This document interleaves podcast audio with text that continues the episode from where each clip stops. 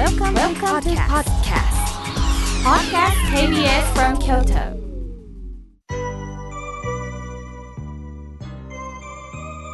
さあ、ここからはたくさんのメッセージをいただきましたので、順に紹介させていただきます。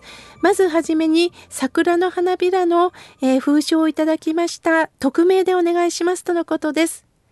明慶さん、毎週聞かせていただいております。実は私のお友達の娘に不幸なことが続き悩んでおります。どうしたらいいでしょうかとのことです。私はどんなことがあったか詳しくはわからないんですが、不幸とおっしゃるということは、壮絶な辛いことがあったんですね。しかし、不幸の淵に立ち止まるままでは私はもったいないと思います。もちろん時間はかかります。そう簡単に立ち直れないのもわかります。しかし、ここから私は何か課題をいただいているのかな。そこにもう一度視点が持っていけるように、匿名さん、どうか助言していただけたらと思います。不幸のままで終わるんじゃなくて、そこから私はどうしたらいいのか、これからどう歩いたらいいのか、これを見つけるということを共にやっていきたいと思います。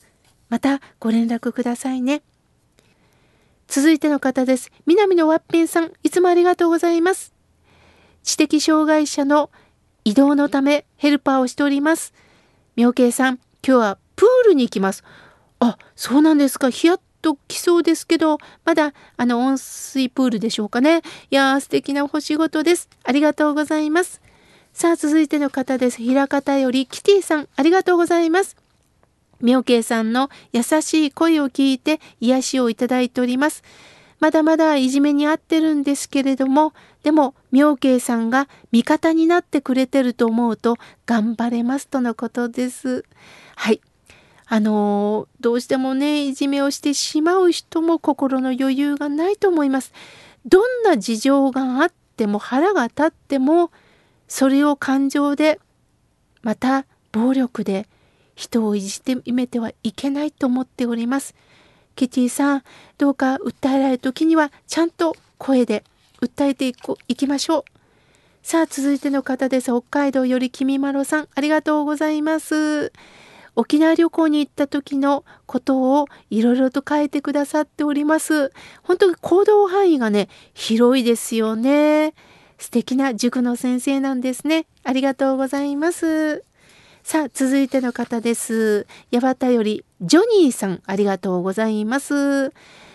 次男のお嫁さんから動画が送られてきました。思わずニコッと笑いましたとのことです。そうですか。今は本当そうですよね。YouTube も含めていろんな動画を更新されてるんですよね。なんかもう何時間も滝のシーンを動画で、発信したり、料理はもちろんなんですけれども、皆さんいろいろ考えるなと思ってね、私も前ちらっと見たことがあるんですけれども、特にペットさんのね、ペットちゃんの動画は癒されますよね。ジョニーさん、くすっと笑ったんですね。ありがとうございます。さあ、続いての方です。ゆたかさん、いつもありがとうございます。明慶さん、スタッフの皆さん、おはようございます。いつも楽しい番組をありがとうございます。虫たちが土の中からムクムクっと出てきていますねとのことです。豊かさん、自然にも目が向けられる。本当にこれは大切なことです。ありがとうございます。さあ、続いての方です。彦根の二村ことさん、ありがとうございます。おはようございます。明慶さん、実はちょっとがんを患っています。でもがんになっていろんな方と知り合いました。何も言えませんけれども、私なりにがんと闘ってる人に頑張ってとは言えないけど、私なりに向き合っております。明慶さん、これからもいろんなことを教えてくださいとのことです。そうですか。がんということを宣告されながらでも前向きにこのことによっての出会いがあるとおっしゃった二村さん、ありがとうございます。だからこそ人の優しさ、苦しみというものがじわっと伝ってくるんですよね。どうか自分の体に向き合いながら、医療関係の人にお世話をいただきながら、ストレスをためずにぼちぼちですよ。ありがとうございます。さあ、エミさん、ありがとうございます。私は依存したらあかんよって言われます。でも私に頼ることっていうとダメなんですかとのことです。いや、誰でも依存ってあります。お願い助けて、私はこれが頼りに生きてるっていうのは誰でもあります。ただ考えないといけないのは、これがなければ私は生きていけないと断言するのが私は依存だと思います。もちろん夫、妻、子供、お孫さん、家族が大切です。お友達も大切です。仕事も大切です。しかしこれがなければ私はダメなんだと決めつけたとき、それを失ったら私たちは本当に呆然としてしまいます。これがあると嬉しいんだけど、でもこれとともに心の中にある教え、これが私は宗教だと思っています。しっかり教えをいただきながら生きていく。教えというのは誰にも取られません。変わりません。それをまたよりどころにね、生きてほしいなと思っております。さあ、続いての方です。千本坂田千織さん、ありがとうございます。ご無沙汰しております。妙慶さん、いつもラジオ聞いています。前偶然知ったんですが、新宗って英語でシンブッディズムって言うんですね。これってシンゴジラ、シンウルトラマンみたいでかっこいいですねとのことです。専門坂田千織さん、面白いですね。ありがとうございます。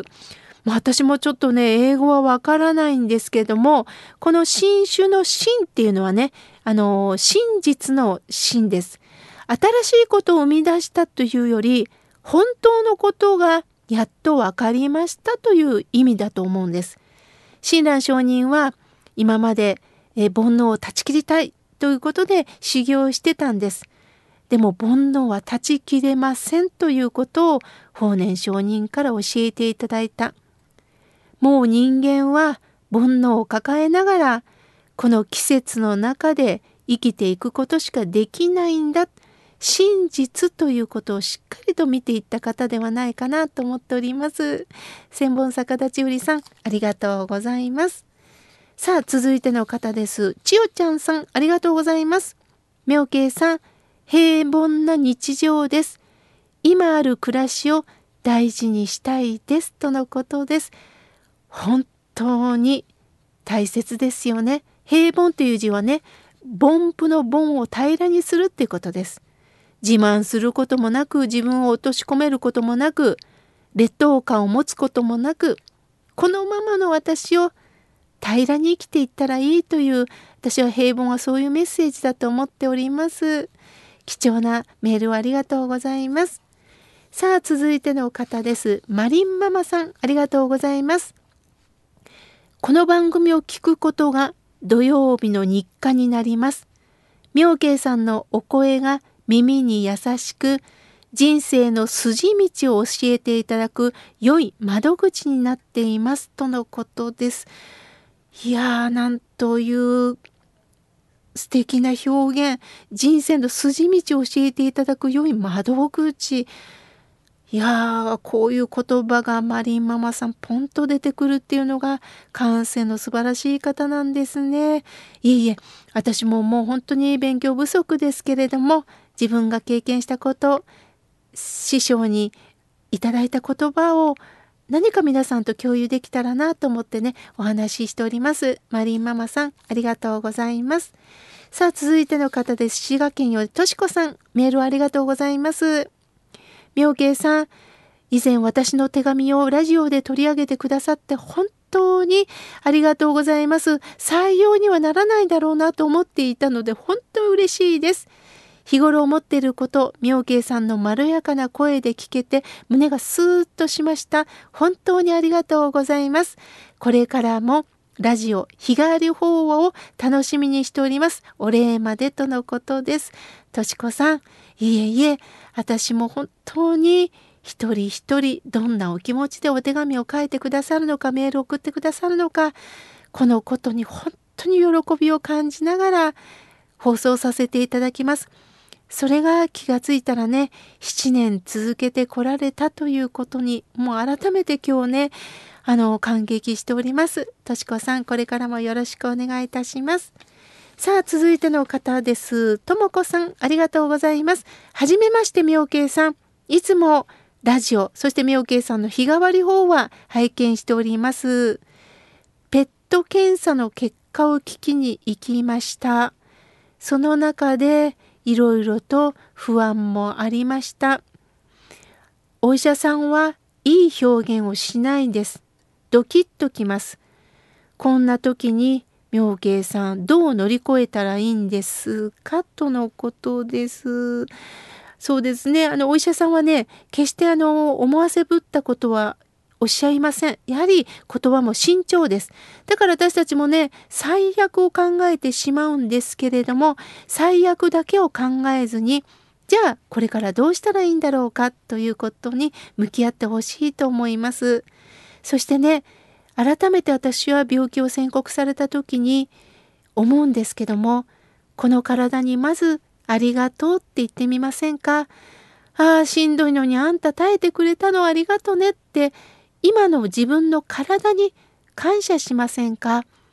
その気持ちが必ず免疫を上げてくれて、いい前向きななんていうんですか、回復につながっていくのかなと思っております。まだまだたくさんのメッセージをいただきましたが、来週紹介させていただきます。